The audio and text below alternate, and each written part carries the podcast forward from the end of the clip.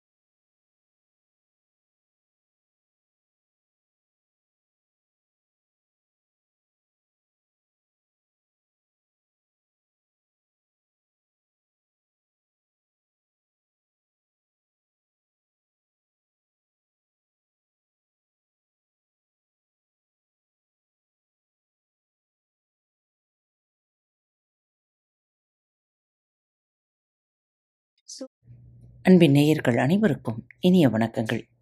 பாரத் தமிழ் வலையொலி பக்கத்தை சப்ஸ்கிரைப் செய்யாதவர்கள் சப்ஸ்கிரைப் செய்து கொள்ளுங்கள்.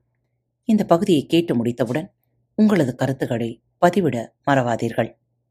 உங்களுக்கான இமெயில் முகவரி கீழே உள்ள டிஸ்கிரிப்ஷன் பாக்ஸில் கொடுக்கப்பட்டுள்ளது. நன்றி.